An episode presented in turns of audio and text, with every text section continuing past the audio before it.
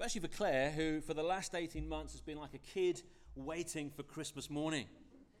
I've had a regular drip, drip, drip of comments like, It's only nine months till my sister's here. It's only six months till my sister's here. It's only three months till my sister's here. It's only two weeks till my sister's here. It's only a week till my sister's here. This time tomorrow, my sister will be here. I hate to tell you, Anthony, Ronnie, Stanley, and Jay, that you barely featured. It was just your mum. You guys are just window dressing for Karen. Lots of you will have an advent calendar, and you'll have been opening that over the last few weeks. Um, every day since the 1st of December, counting down the days till Christmas finally arrives next Sunday. And, and Claire has basically had a Karen calendar in her head, counting down the days until her sister arrived. And it's not been for, for 24 days, it's been for 24 months we've had to have this kind of going on. And the rest of us have had to watch her open the doors in her of her Karen calendar in her in her mind as she's got more and more excited as the days and the months and the weeks have gone by. And, and something that's made this whole trip and countdown even more special was the news that Ronnie gave his life to Jesus way back in uh, 2021, which you've heard earlier from Ronnie himself, his own story. Due to the incredibly strict uh, COVID restrictions in New Zealand, Ronnie initially wasn't able to attend a church, so I was meeting with him on Zoom, and we're still kind of doing that from time to time. And we've been able to do some Bible studies together, and we've worked through the Following Jesus discipleship course. And Ronnie decided that he would like to be baptized. That was a good thing, but he said, "Well, I'd like to do it in England with you guys when we come over. So that'd be fantastic. That would be amazing." So we were obviously really delighted to be able to make that happen. Only it's turned out to be on the coldest day of the year, certainly the coldest Sunday of the year. I think Ronnie might be regretting getting baptized in England on the, on the coldest December uh, Sunday there's been. If you were in New Zealand, the average temperature this week in Auckland is 20 degrees, just to make you feel really fed up and depressed. And when you're programming your, uh, your heating later on today, trying to keep the house above freezing, try not to get too envious of the fact that it never drops below 15 degrees all year round in Auckland. Well, it's been an epic countdown for the Reddings family to arrive from New Zealand. And, and, there's been so much planning going in to make it happen. But as exciting as the countdown has been, and as much as I've tried to enter into the amazing excitement of having 14 people in my house on Christmas Day, with all due respect to the Reddings family, it is nothing compared to the greatest countdown that this world has ever seen, the greatest countdown in history. Because as we read through the Bible, we read about the most important countdown of all the countdown to the arrival of Jesus, God's one and only Son. When he was born 2,000 years ago. The whole of the Old Testament of the Bible, which is the bit that was written before Jesus was born, is basically a massive advent calendar counting down the days until the arrival of the long promised Jesus. The whole of the Bible is like a collection of WhatsApp messages from God to humanity, telling us that His special one, His Son, His one and only Son, God Himself, in actual fact, is going to come into this world. The Bible begins with the book of Genesis, which means beginnings, and it tells us how God created our ancestors, Adam and Eve. And everything when God created the world was perfect. But then Satan came along, and, and, and in Genesis we read that Satan appears to Adam and Eve in the form of a snake. And he deceived Eve, and then Eve led Adam astray, and then they both disobeyed God, the one thing they were asked not to do. And sin entered into the world. And Joel was talking with us earlier, or for us earlier, about sin and the effects of sin. And ever since that day, the perfect world that God had created for us to live in has been an absolute mess. Just flick the news on and see what a mess this world is in illness, death, wars, family breakdown, addictions, dishonesty, and greed, to name just a bit of a few. Sin came into the world, and every single human being that has ever been born, except for Jesus, since God created Adam and Eve, has been born as a sinner, separated from God because of their sin. But almost as soon as Adam and Eve sinned, and everything went wrong, God, who loves every single one of us here this morning so much, and if you, if you take nothing else away with you this morning, remember this that God loves you with a passion. And God, who loves every single one of us so much, announced his great rescue plan. Satan had just ruined everything, sin had ruined everything, Adam and Eve had blown it. And then God steps in and he promises his great solution, his great answer to our sin, this great mess that we've got into. And before we start blaming Adam and Eve, the reality is each one of us would have done the same thing. Just after Adam and Eve sinned, God then stepped in and he, he spoke to Satan, who was still at that moment appearing in the form of a snake. And this is what God said to Satan about Eve One of her descendants will crush your head, and you will bite his heel. One of, your, one of her descendants will crush your head, and you will bite his heel. A special descendant of Eve is going to come, God is saying, and there's going to be a confrontation between this special man, this special descendant of Eve, and Satan himself. God uses this picture of this special man stamping on the head of a snake to destroy it. But as he stamps on it, the snake bites his heel and the man is fatally wounded. And if we read on in the Bible, we discover that this special descendant of Eve's was none other than Jesus, God's son, God become a human being through the process of the miraculous virgin birth. This is a picture right at the beginning of time when sin enters the world. God immediately steps in and he said, There's a solution. I've got a solution to this problem. And the solution he paints, he kind of uses this picture of the snake and of uh, a man stamping on the snake's head. And it describes what Jesus would do when he came. It describes what he would do to Satan and what he would do to sin when he came. Jesus would crush Satan, Jesus would crush sin, Jesus would crush death, just like a person stamping on a snake's head to destroy it. But in doing so, Satan would bite Jesus, if you like, just like a snake can bite you on the heel. And in doing so, Jesus would be fatally wounded. Of course, it would cost him his own life as he hung there on the cross, dying in your place and my place. And using this picture language, God introduces his great rescue plan. He will send his son who will become a human being just like us, a physical descendant of Eve's, and he would and he will deal with Satan, and he will deal with sin, and he will deal with death once and for all. And for several thousand years, God continued to speak via his messengers, the Bible calls them prophets, and provide more and more information on the visit of this, this special one, his one and only Son, himself, God himself, on this, pla- uh, on this visit to planet Earth. And, and just as over the last 18 months, we've had this kind of steady drip, drip, drip of texts and, and emails and phone calls from New Zealand, updates on the arrival of the family, which has generated more and more excitement. So God began to reveal more and more information about how He was going to come into this world in the person of his one and only Son and deal with sin and Satan. In fact, there's over well over 300 prophecies in the Bible. If you go through the Old Testament and the Bible, there are well over 300 prophecies written hundreds of years before Jesus was born. And that can all be proved historically and archaeologically as well. Well over 300 saying that this special person was coming, saying that Jesus was coming. Until many years later, God finally entered into this world in the person of Jesus. And through the miracle of the incarnation, God becoming a real human being, just like you and me, through the miracle of the virgin birth, God became a man. 750 years before Jesus was born, God spoke through a guy called Micah, a prophet in Israel. And this is what he said But you, Bethlehem, out of you will come for me one who will be ruler over Israel, whose origins are from of old, from ancient times. And 750 years later, the one Jesus who had always existed because he was God's Son, God Himself, and whose origins were therefore eternal, he was born there in Bethlehem, just as the prophecy had said. One of the many prophecies that God gave was through a man called Isaiah, another prophet, writing about 700 years this time before Jesus was born. This is what it said Therefore, the Lord himself will give you a sign. The virgin will conceive and give birth to a son, and will call him Emmanuel. Now, Emmanuel means God with us. That's what the word means. Emmanuel, God with us. This is going to be God himself come as a human being. And the name he took was Jesus. That was the name that he was given. And the name Jesus simply means God saves. God saves.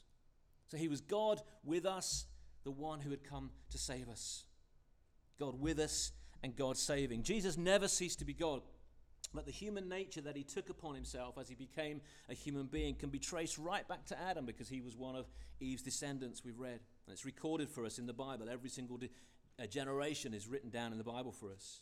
God spoke these words as well through Isaiah, again, about 700 years before Jesus was born. For to us a child is born, to us a son is given, and the government will be on his shoulders. And he will be called Wonderful Counselor, Mighty God, Everlasting Father, Prince of Peace. And these messages from God, with more and more information uh, about his coming into the world, just kept on coming until eventually the, the angels arrived and announced the wonderful news to Joseph and Mary.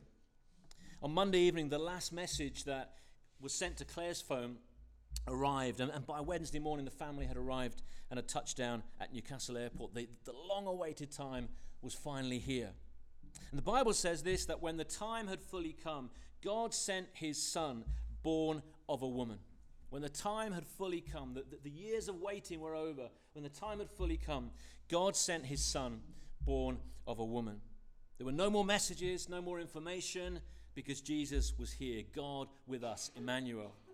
And when the time had fully come, the one that had been promised came and dealt with Satan, came and dealt with sin, and came and dealt with death. And as Jesus laid down his life on the cross, as he allowed himself to be crucified, Satan struck. And it seemed as if Satan won. Jesus was dead. Jesus was dying, and he, de- and he died on the cross. He had struck Jesus' heel, just like the snake would bite someone's foot. But what Satan didn't understand was that whilst Jesus was hanging in darkness there on the cross, Jesus was taking the punishment for every wrong thing you have done, and every wrong thing I have done. He was doing that so that we wouldn't have to. What Satan thought was his greatest victory was actually his greatest defeat as Jesus dealt with our sins once and for all on the cross. Every single one of us deserved God's wrath for our sins. God hates sin, it's an abomination to him, disgusts him.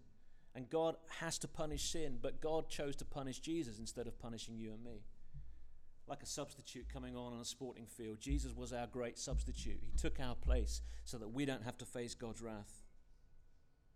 The Bible isn't just full of prophecies about Jesus' birth and his arrival into the world, it's also full of prophecies about his death. And God spoke these words through Isaiah again about 700 years before Jesus was born. He says, He was pierced for our rebellion. He was crushed for our sins. He was beaten so we could be whole. He was whipped so we could be healed. All of us, like sheep, have strayed away. We've left God's paths to follow our own, yet the Lord laid on him the sins of us all. Hundreds of years before crucifixion was even invented as a form of death, this verse was written and intimately and, and with great detail describes Jesus' crucifixion. Talks about him being pierced for our rebellion, for all the wrong things we've done. His hands and his feet and his sides pierced for us as he hung there on the cross. And Jesus dealt with Satan, and Jesus dealt with sin, and Jesus dealt with death when he died on the cross, but it cost him his own life. God's judgment on Jesus means that we don't have to face God's judgment. It means God's love and it means God's mercy and grace to us. And when Jesus hung on the cross and shouted out, It is finished, and then he bowed his head and died, it was because he had done what he'd come to do. His job was done. He dealt with sin once and for all. Just like a snake is crushed when someone stamps on the head, and Satan's hold over humanity was defeated, and death was defeated, and sin was defeated. And as Jesus rose from the dead three days later, the final enemy of mankind, death, the, the one thing that everybody is terrified about. What was it that drove the, the craziness of COVID? The fear of death. Everybody, nobody wants to die. Jesus has destroyed the fear of death by rising from the dead. And death is no longer an issue if we put our faith and trust in Jesus. For those of us who've trusted in Jesus, who've surrendered our lives to Him, God has removed our sins. They're all gone, and we can stand before God and face Him face to face. And we've had our sins forgiven. We've got this amazing, wonderful relationship with God, the relationship that we were created to have, but that sin has got in the way of. And we can go to be with Him forever, which means that we never need to fear death ever again. Death should never bother a Christian. Death is horrible, it's always nasty, it's always unpleasant. But death no longer needs to be the great enemy of humanity that it has been. It was great to welcome the arrival of the Reddings family to the UK on, on Wednesday, but the greatest arrival that this world has ever seen was when God sent his son into this world to save us. It's fantastic that Ronnie has put his faith and trust in Jesus. We, have heard this morning uh, how the Christmas story is no longer just a, a kind of nice story for kind of school kids for Ronnie, it's now the center of his life. It now has real meaning for him. And, and as we count down the remaining seven days of this week until this time next week will be Christmas Day, I wonder this morning where Jesus fits into your life. Where does Jesus figure in your life? The whole, po- the whole point of Christmas is Jesus. It's Christmas. That's what, it, that's what it means. The whole point of Christmas is Jesus. Christmas is all about Christ, the Lord Jesus Christ. It's not about Santa. It's not about presents or food. As fun as they are, it's all about Jesus. That's the whole point of it. If it wasn't for Jesus, there wouldn't be a Christmas. Three days after Jesus was crucified, the Bible tells us that he rose from the dead, conquering death, and he returned to heaven. And now there's a new countdown going on because Jesus has promised to come back. Jesus said these words to those who have trusted in him. He said, I will come back and take you to be with me, that you also may be where I am. Jesus has promised to come back to take those who love him, those who've trusted in him, to be with him forever. We don't know when he'll come again, but Jesus always does what he says he's going to do. Jesus never breaks a promise he makes because he is God and he can't lie. He came the first time to Bethlehem, and he will come again to this world. And that could even be today, according to the Bible. We don't know when he's coming, but what we do know is that every day is a day closer to the arrival of Jesus' second coming. The question is this morning will you be ready when Jesus comes again? Most of the world were not ready when Jesus came the first time. Very few people even realized he was here. Will you be ready when Jesus comes the second time? Christmas is all about baptisms. You might have thought, well, it's a kind of strange thing to do to have a baptism in a Christmas service, but actually, that's what it's all about. The whole reason, the only reason Jesus came was to turn people's lives around to save them from sin. And baptism is a picture of that. We've acted that out this morning. And that's the only reason Christmas exists. It might be fun, all the other stuff, but ultimately it's all just junk and rubbish, all the tinsel and all the nonsense. That's filling my house and I can't move because of tinsel and, and stuff. This is what it's all about. Because Jesus came and Jesus transforms lives. And Jesus is now at the center of Ronnie's life just as he is for many of us here this morning. And, and something else that's also really important to Ronnie is his sport. Ronnie's a great athlete. In fact, he's recently been selected for the New Zealand national ultimate frisbee team. And if you've ever seen ultimate frisbee, you'll know just how fit you really need to be to, to uh, compete in that. Not only have I been studying the Bible with Ronnie over the last 18 months, but he's also been benefiting from my fitness advice and sports coaching. he, he can see he kind of models himself on my physique.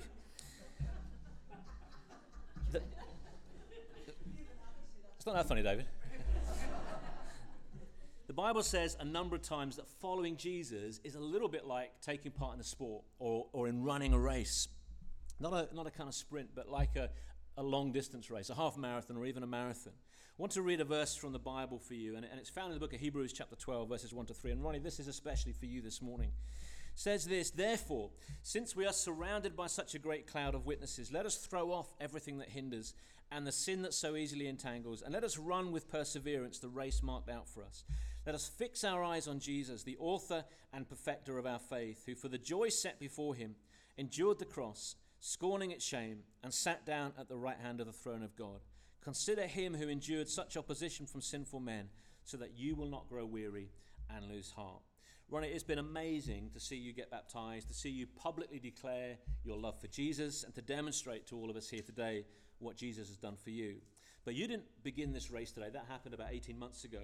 But today has been about celebrating the fact that you've begun what the Bible kind of calls this long distance race. The Bible likens our life to being like a long distance race, with Jesus as being the finishing uh, line. And so, Ronnie, I want to challenge you and encourage you as you start out on the Christian life as a believer in Jesus and as one of his followers.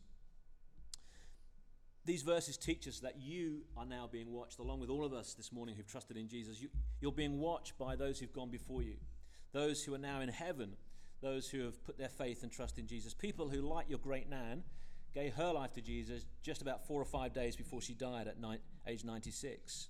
Those that have gone before you are, are like the crowd in the stadium in these verses. They're like the crowd watching you and willing you on to keep going, to, to, to, to make it to the end, to make it to the finishing line, to keep following Jesus until you get to the end. And because you're being watched from heaven and because you're also being watched from earth by, and surrounded by those that you live with, that you work with, that you study with, it's important that you run your race well. These verses encourage the follower of Jesus to do two things in this long distance race that is the Christian life. The first thing is to throw off everything that hinders. What are hindrances? Well, they're things that slow us down. They're not necessarily bad things, they're, they're just things that slow us down, they get in the way. They can be perfectly good things, in fact, but they can just slow us down and make it harder for us to keep going and following Jesus.